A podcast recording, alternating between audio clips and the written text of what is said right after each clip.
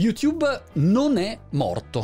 Avevo fatto un video qualche anno fa dal titolo YouTube è morto e oggi devo dire che non è ancora morto YouTube, anzi cresce a dismisura. Quest'anno nel primo quarter hanno fatto 6 miliardi di fatturato, su da 4 miliardi e si stima che possono fare intorno ai 30 miliardi di dollari fatturato 2021, che più o meno è il fatturato di Netflix. Wow! Con la differenza che Netflix sta crescendo meno rispetto alla pandemia, quindi non ha quella crescita esponenziale e YouTube si stima che negli Stati Uniti raggiunga tipo l'80 e passa per cento degli adulti. È una macchina micidiale. Ora, a mia discolpa, a parte che di previsioni minchiose ne ho fatte tante nella mia vita, ci tenevo a dirlo, signori della corte, avevo ragione. Era assolutamente saturo YouTube in quel momento. Facebook partiva con la parte video, che era in una crescita fenomenale esponenziale. YouTube aveva aveva mille mila casini, vi ricordate? I problemi con i bambini, video agghiaccianti, ne ha fatti di cotte di crude, inserzionisti incazzati, eccetera. E c'era un momento chiaramente di biforcazione in cui Facebook poteva prendere sopravvento, si poteva spostare di lì. Il problema è che Marchetto le ha giocate tutte storte, cioè non ne ha presa una.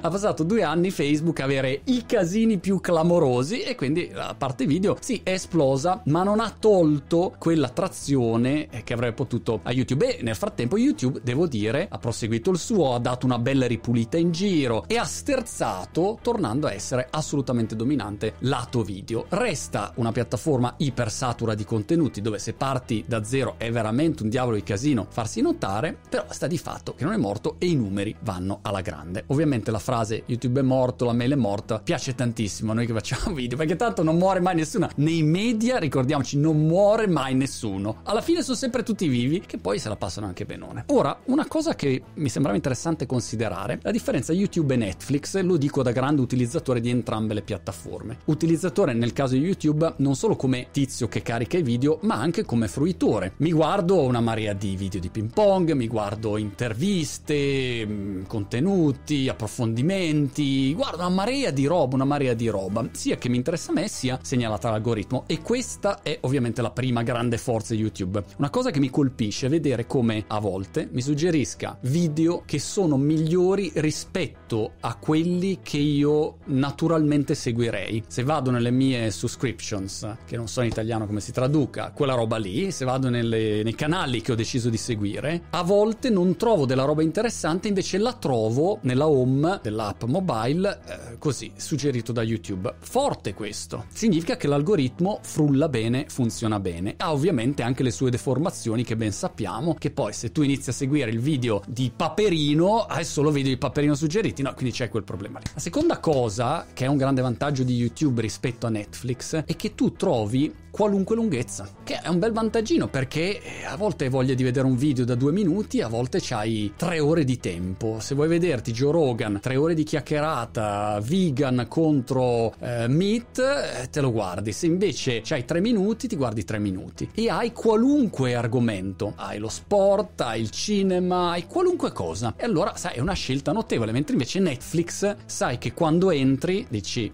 un'ora e mezza minimo della mia vita gliela devo dedicare se no eh, non c'è un'altra offerta. L'algoritmo funziona oggettivamente peggio, anche quando mi dice guarda questo qua è un match al 94%, sì, però a parte che spesso non è vero, però non ha quella fluidità di darmi davanti agli occhi facilmente sempre un contenuto che oggettivamente potrebbe interessarmi. Però è proprio una fruizione diversa. E anche uno dirà una qualità diversa. Vero, però la qualità è anche molto soggettiva perché magari se mi interessa un video di ping pong è molto più qualitativo quel match di ping pong magari ripreso un po' ad minchiam rispetto al documentario che ne so documentario Detto questo, ci sono tante cose che di YouTube non mi piacciono. La prima cosa in assoluto che non mi piace è che il modello di business, se ci pensate, è una follia. È una follia che Netflix debba spendere 15 miliardi all'anno per produrre i contenuti o Amazon eh, abbia speso una decina di miliardi tra video e musica e invece YouTube al creatore di contenuti lo paga solo in percentuale, in una percentuale peraltro misteriosa di cui non si sa bene quanto sarà e non ha senso questo, cioè tu crei un impero mediatico sulle spalle di chi crea contenuti che di fatto non vai a remunerare se non in percentuale quando ti gira a tia. E questo non va bene, eticamente non funziona, non vedo come attendere questo possa continuare a funzionare. C'è proprio un problema di presupposto che non mi piace, non è condivisibile, è tutto bello per loro, ma alla fine dei conti tu creatore di contenuti sei in balia di questi signori. Uno può dire, beh, anche il regista e il, eh, l'attore, l'attrice sono in balia dei vari Netflix, Amazon e delle piattaforme. Sì, però almeno ti pagano in anticipo. Netflix decide di fare di Irishman, mette un budget e paga quel cast e poi si tiene quello che è il risultato finale. Uno può dire, beh, anche YouTube così con gli originals. Sì, ma quante persone guardano gli originals e quante persone guardano tutti i mille mila contenuti che ci sono? Non c'è paragone. Per cui a parte questo e a parte il fatto che negli anni l'innovazione video su YouTube io non l'ho vista, no? ne ho vista veramente poca in generale tra nuovi strumenti, l'app mobile eccetera. Magari hanno fatto un grande lavoro dietro le quinte, però da creatore di contenuti e da utente finale, boh, insomma l'interfaccia è rimasta un po' sempre quella, le funzionalità sono più o meno rimaste sempre un quelle